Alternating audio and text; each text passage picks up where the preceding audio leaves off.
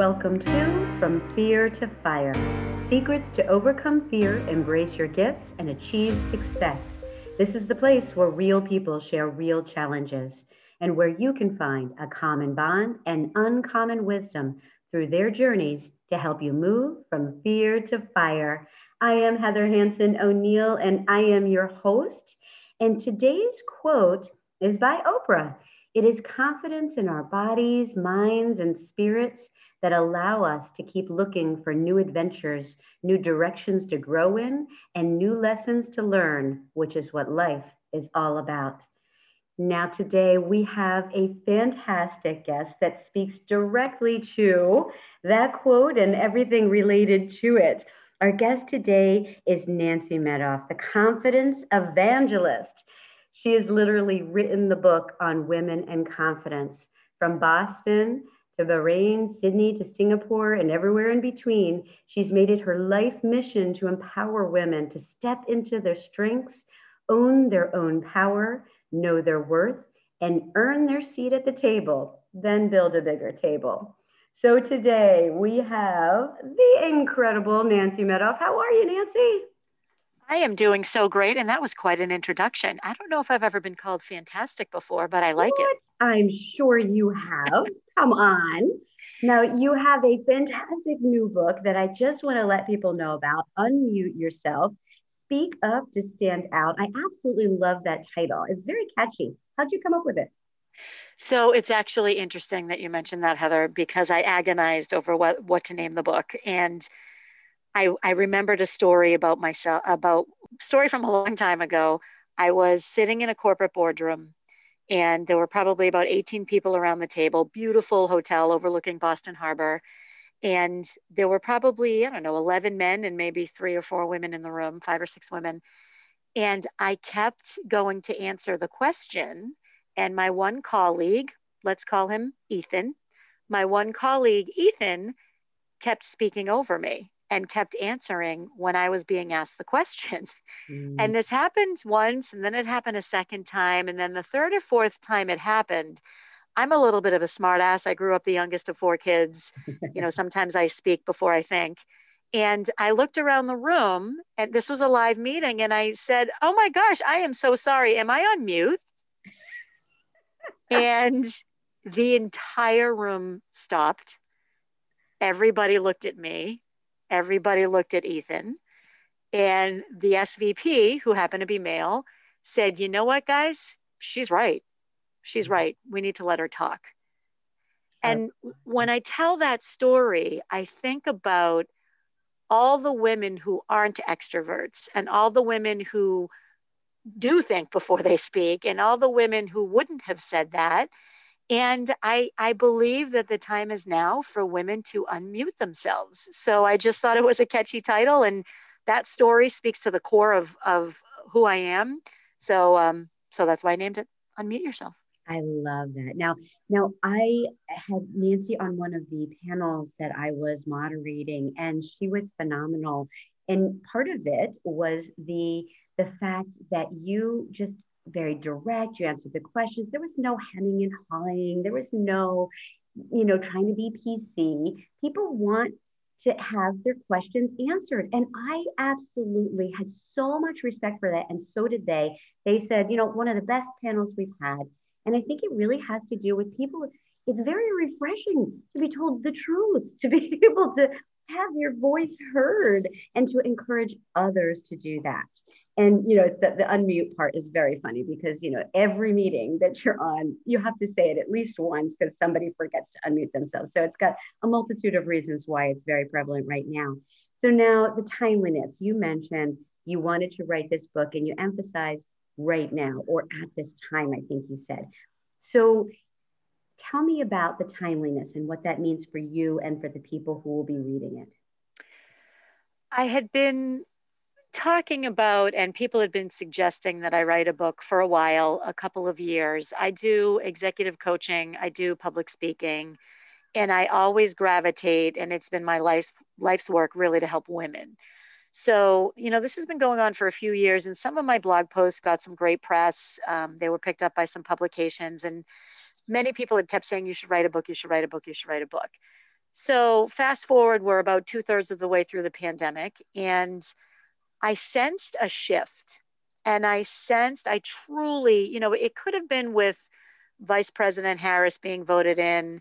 I'm not really sure exactly when it was, but I, I felt as if the time is now for women to walk through the doors that are being opened for them.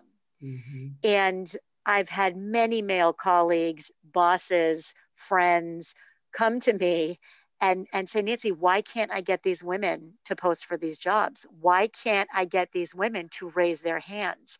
And I heard so many of these stories over the past year or so. I feel like the wave is here and women need to ride this wave and walk through these doors with confidence. And I, I, I truly believe it, it's almost time to stop blaming the patriarchy and, and look at ourselves mm-hmm. and say, what am I doing to contribute to this problem? And where am I in this? What you know why why why are the ceo the female ceo numbers so skewed heavily towards men there are a number of reasons and one of those reasons is that the females never even considered being a becoming a ceo mm-hmm. so I, I just felt that, that the time was now I think you are spot on. I think people are going to be loving this. They're they're ripe for it, we'll say. And I, you know, because of what I speak on and my topics, I talk a lot about what we own, right? And and it doesn't matter what's going on in the world around you. What you have to take responsibility for is what you think and how you feel and how you respond.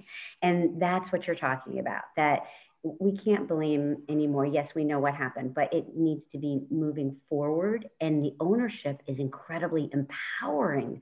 I love that because we can do something about that exactly. Yeah, yeah, exactly. You know one of the chapters in the book talks about uh, gender bias and communication. Mm-hmm. you know you can call it whatever you want but you know a, a great example is that example of ethan who mm-hmm. kept speaking over me. You know we have the hepeating which is which is when a female surfaces an idea you know it may or may not be acknowledged and then her male colleague surfaces it later and everybody thinks it's a wonderful idea um, you know, excuse me, I'm speaking. We mm-hmm. we all know what happened there with the vice presidential debates. So, you know, what I try to say in the book nicely and supportively is if this keeps happening to you, if you keep being spoken over, and if you keep not using your voice, you know, I provide some skills to overcome these these gender bias situations. And you also need to look within you know how are you framing your question? How are you framing your statement? What does your body language look like? Where are you physically sitting at the table? Are you starting your sentence with um, well we may have already heard of you may have already thought of this but i'd like to make a suggestion. Mm-hmm. or are you saying you know what? I have an idea. It, so so we really as women and i catch myself doing it need to really think about and check ourselves and get into the practice of communicating with power. I love that. And these are things that you can do. There's strategies that you give in the book and that people can actually use right away. I have a question for you though. Where are the men on this? Like, you know, what are your thoughts on that? Love this question. Um, I was giving a keynote on International Women's Day. I will never forget this and this and actually some of the book changed a little bit as a result of this. So there was about 300 people on the call. Um, i would say not even 10% were male. And we were talking about women and women going for positions that they're not 100% qualified versus men going for positions that they are 10% qualified mm-hmm. and, and all the metrics on that. And this this gentleman put a note in the chat and he said you know i'm going for a job and one of my female colleagues is going for the same job. What should i do Mm. And that really that broke my heart because I was thinking to myself, well, you should get that job. you should go after the job. Nobody's saying that that men should stop going for the jobs or take a step back to allow women to go for the positions. At least that's not what I'm saying. Mm-hmm. So the men want to help in most of the men that I've spoken to want to help. They want to be allies. They want to be supportive. I have had more than one male colleague of mine say, I'm going to buy this book for all the women on my team. Um, I've had, you know, other men say, I want to hire you to come speak to the, to the women on my team. So they want to help. They just don't always know what to do. And they can't help if the women aren't raising their hands. Right, right. That makes a lot of sense.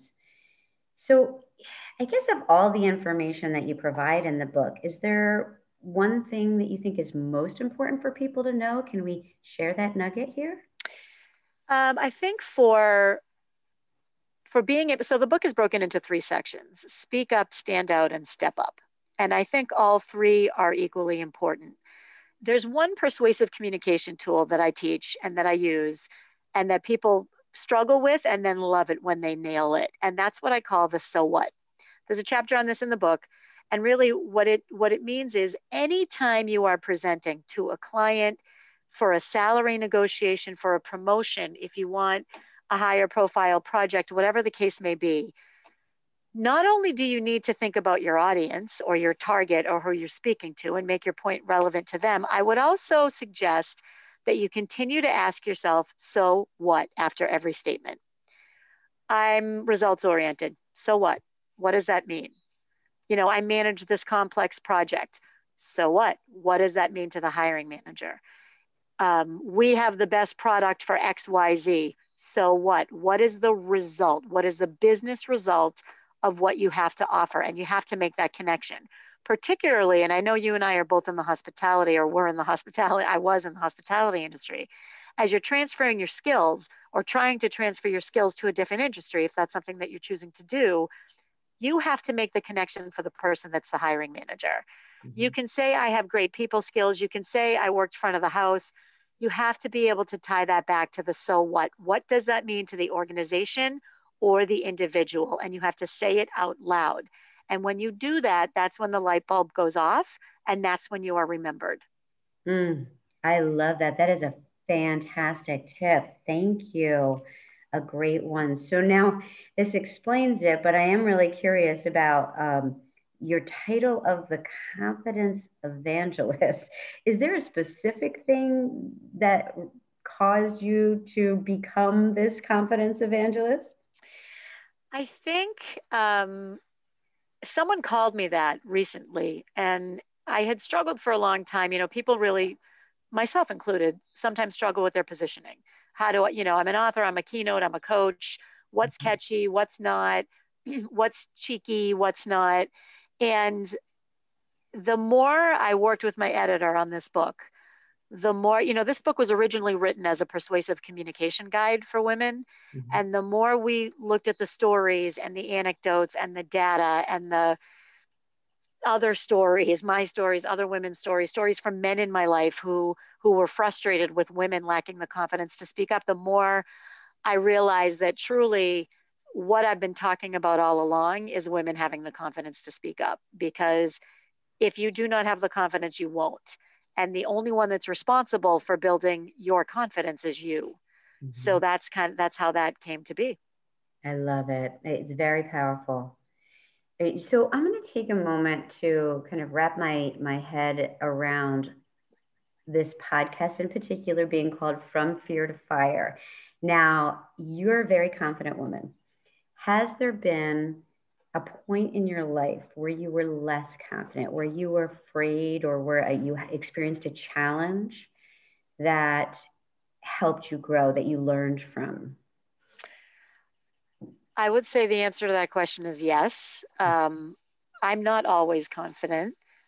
However, I know that I, I know and I trust in my ability that even though I'm not always going to know the answer, I will always be able to share something of value. Um, but I want to go back to when I was a very little girl and um, how this all started. And I'm going to tell you right now, I might get emotional when I tell this story because it's very personal. So I was probably seven years old. I was at Camp Chickamy in Wayland, which is just outside of Massachusetts. And I was a I was an extrovert as a kid. I was a very loud, one could say in your face kid. I grew up the youngest of four I mentioned before. If you didn't speak up in my family, you didn't get heard. So um, at Camp Chickamy every summer, uh, I used to go with my me and my sisters and brothers. They would give out what, what was called the Screwy Screamer Award. and this was a highly coveted award that was given to the craziest, wildest kid at camp. And it was really like the most outgoing, crazy kid. And I remember one year I won the award and they presented me the award in front of, you know, the whole camp, probably four or 500 kids and everybody was laughing and clapping and pointing at me. And I was seven years old. I burst out crying. I was shaking. I was very, I remember it to this day. Mm. I was very upset. and when I turned around, my sister was next to me on her knees, literally on her knees, my older sister, giving me a hug and saying, No, Nan. My sister, my family calls me Nan. No, Nan, this is a good thing, honey. This is good. People, people want to hear what you have to say. People like this. You, they're celebrating you. You shouldn't be embarrassed. This is this is great. You, you know, people like to hear what you have to say. And I, I didn't even remember that story until I was doing a really deep dive on, you know, kind of my life's mission and and what I'm doing now and the confidence, you know, evangelist and the coaching and all of that. And I and I remembered that story. And then I remembered my sister repeatedly teaching me to stick up for myself when I was younger. And what's ironic is my sister is an introvert. She rarely speaks up for herself. She has spent her entire life in the background. And I went full throttle the other way. You know, I'm, I'm a I'm a public speaker. I'm a I'm an author. I train women how to be more confident. And the person who taught me rarely speaks up for herself. So I made it my life's mission to empower women mm-hmm. because she never really did that for herself. Mm. How do you think that has she seen the book yet or not yet? Uh, she's seen she has seen um, the cover. Mm-hmm. She has heard the story that I just shared with you before. Mm-hmm. And in fact, I, it was a blog post probably about a year ago. And she called me and she said, I had no idea. And I said, I know you didn't. Mm-hmm. so, so it's really, it, it it's just kind of neat how it, I never would have known that. I never would have known that until I did some really deep, deep, deep work as to, you know, why is this my mission? Because it's a pretty specific mission. Mm-hmm. It is. And, you know, I, I love that you've done this work. And, and I, you know, the, I don't know if you saw my, my recent uh, TED talk, it's about those underlying, uh, the beliefs, the, the experiences that we have that, that cause us to behave in a certain way. And some, sometimes we are not even conscious of it. Right. Mm-hmm. And yeah. so you've taken the time, you've done that deeper dive. And I do encourage people to do that. It's, it's not, easy, but it's always really worthwhile because you're it's a part of becoming more fully who you're meant to be, right? Do you feel that? Oh, a hundred percent, a hundred percent. Mm-hmm. Um, I want to talk to you about authenticity and confidence as well. So, confidence is a skill, and a lot of people don't know that it is 100% a skill. Some people are born with it, some people achieve it, and um, some people you know work on it and work on it and work on it. So if if if someone's listening to this and they don't think they're a confident person that can change. 100% that can change. I give tools in the book but that can also change just by you taking some calculated risks and doing some things that are out of your comfort zone. Mm-hmm. um, the authenticity piece is where um, i would say if there are 10 people in the room maybe three of themselves are three people in the room are, are fully comfortable being authentic and being their true selves. And when I was able to step into that and step into my own authenticity and stop trying to be something I wasn't, and instead embrace who I am, flaws and all, mm-hmm. it, it was a game changer and incredibly freeing. And I've never been happier. Oh my gosh, I love that. You've really hit on something here, Nancy, because confidence doesn't mean perfection, that you're confident that you're always right. It means that you're okay in sitting in that authenticity, right? I exactly. I love, love, love, love that. So, are there any ways that you specifically unmute yourself? Oh, that's a great question. Um, yeah, I mean, there there are, there are the tactics that I talk about in the book. I, I've done myself. You know, the first is, um, and I actually do this in my personal life quite a bit as well. Because what I found, Heather, is let's talk about when people interrupt you. Mm-hmm. It could be a male or it could be a female. I don't want to make it a male female thing. Um, but when people interrupt you, I find it highly, highly, highly annoying. And that's probably because I was interrupted my whole childhood uh, but that's a conversation for another podcast. Um, so what I find is that the people that are interrupting, they don't mean there. They, there's no malice. There's usually no malice. they usually either have something important they want to say and they don't want to forget, or they're excited about what you're saying and they can't wait for you to finish or for whatever reason they they feel like they need to make the point their point. point and if you notice over the past few seconds when i've talked about the reason it has nothing to do with you it's about them mm-hmm. so they want to be heard maybe they need to sound smart maybe they have a great idea maybe they're excited so if you can take a step back and just either let them interrupt or not get emotional about it not show that you're irritated and and diffuse it with you know i, I understand that this is important to you and I, I i'd like to finish my thought and then i'll get to you or what i've said is excuse me i'm not finished or excuse mm-hmm. me i'm speaking mm-hmm. or please let me finish um, i actually say that a lot in my personal life I, I get interrupted quite frequently by somebody who's very close to me and i know he doesn't mean it i know he's just excited and all I do is say, please let me finish. And he says, you're right, I'm sorry. He can't help it. Yeah. So when you get vigilant or strident or torqued up about it, you take the attention away from what you're saying and you put the attention on you and that you don't want to do that. Exactly. So I, you know, that's that's one of the ways that I unmute yourself, myself is to just take a step back and realize the impact versus the intent. Mm-hmm. This is about them, not me.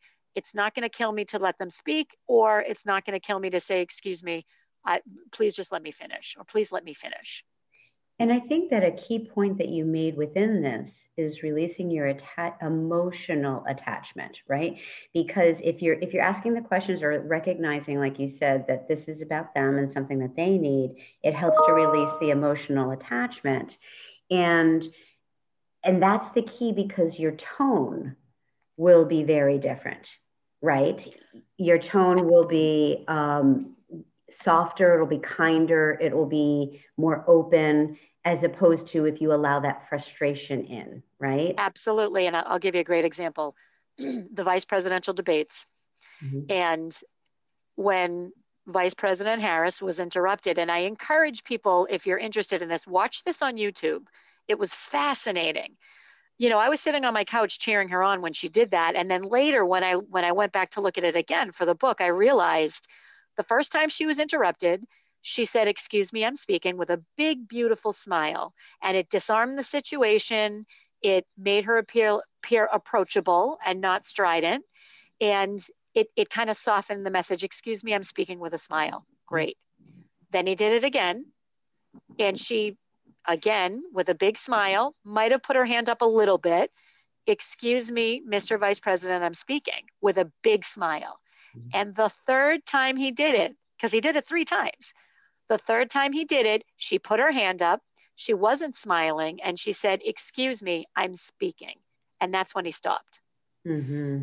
And it was fascinating to watch because the first couple times she did it, you, you kind of, you felt bad for her.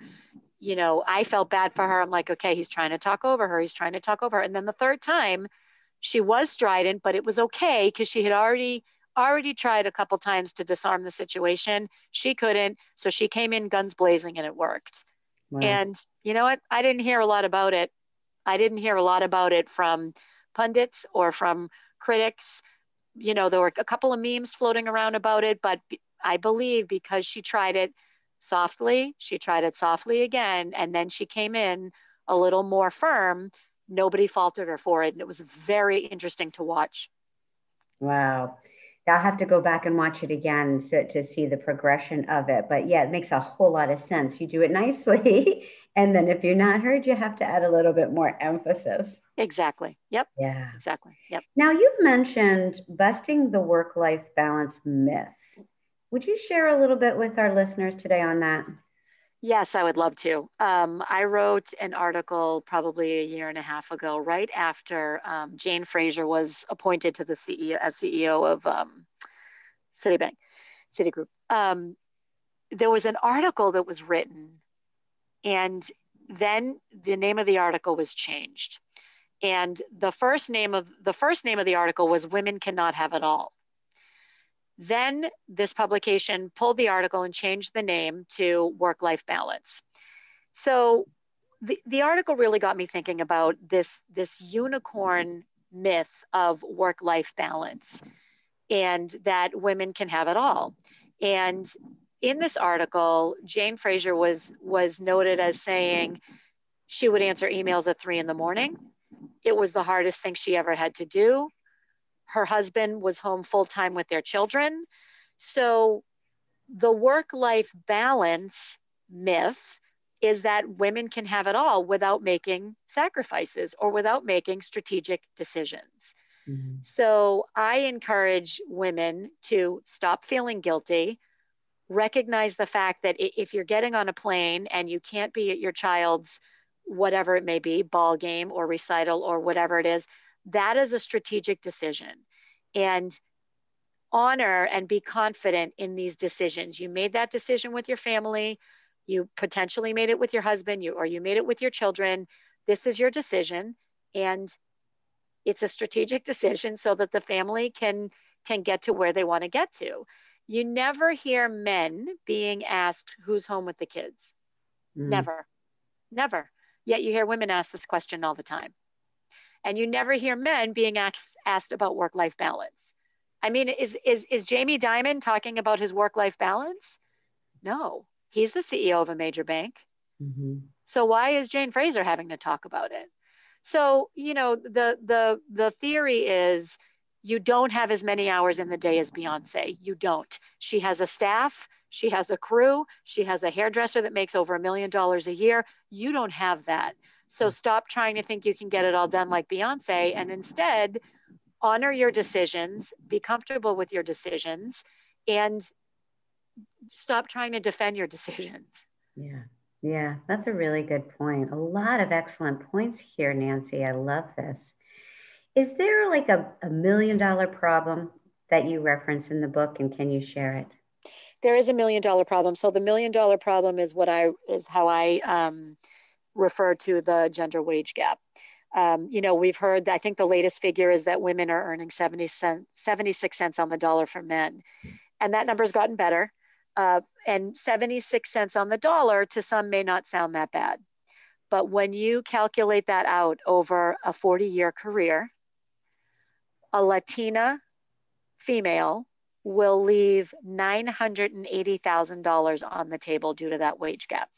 Mm. That's a million dollars. So I think that the 76 cents I think we need to change the rhetoric around that because it's not 76 cents. It's a million dollars over a career. Mm. The number, um, the, the gap is a little bit less for a black female or a woman of color, and the, and the gap is a little bit less for a white female or a Caucasian female.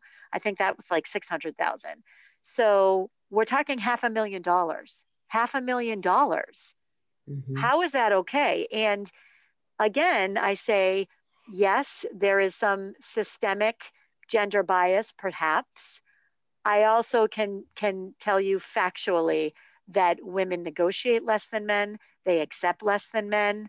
Coming out of college, they're earning 20% less than men, and it's because they're not asking for it. And so that's where the book comes in with some strategies on how to get them to ask. This is awesome. I'm so excited for you, Nancy. And I, you and I have spoken about how, you know, with my books, I feel like it's like you're giving birth, right? So it you just, you're going to, it's just going to be so, so amazing. Nancy's book is very new. Um, how about we give her the opportunity to share how you can reach her and how you can find the book? Great, thank you. Uh, well, the book is on Amazon. You can just go uh, put in the search unmute yourself, or you can search by my name. There are some tools that go along with the book that are available on my website, nancymedoff.com slash unmute. Uh, you can also get those um, if you just Google the name of my company, Athena Wise. So either way, the book is on Amazon. There's a um, there's a power positioning template that goes along with it that I provide for you. There's a fun confidence manifesto at the end that you can follow along and complete as you complete the book and a couple of other goodies there as well. So nancymedoff.com. Sounds awesome. Thank you so much, Nancy. I mean, this has been a blast. Do you have any final parting words of wisdom for everybody? Um, I uh, that's a great question. I would just say confidence impacts outcomes, and your confidence is a skill. You can work on it. You can find a way to work on it. It doesn't necessarily have to be my way, but I encourage you if, if, if you think that you're leaving something or if you think that you're not really stepping into your true power, work on your confidence and it will come. Awesome. I love it. Thank you so much. This has been so much fun. Have a beautiful day. And everybody, if you like this, share it with a friend, share the confidence, share the, the wisdom. Thanks again, and we'll see you next week.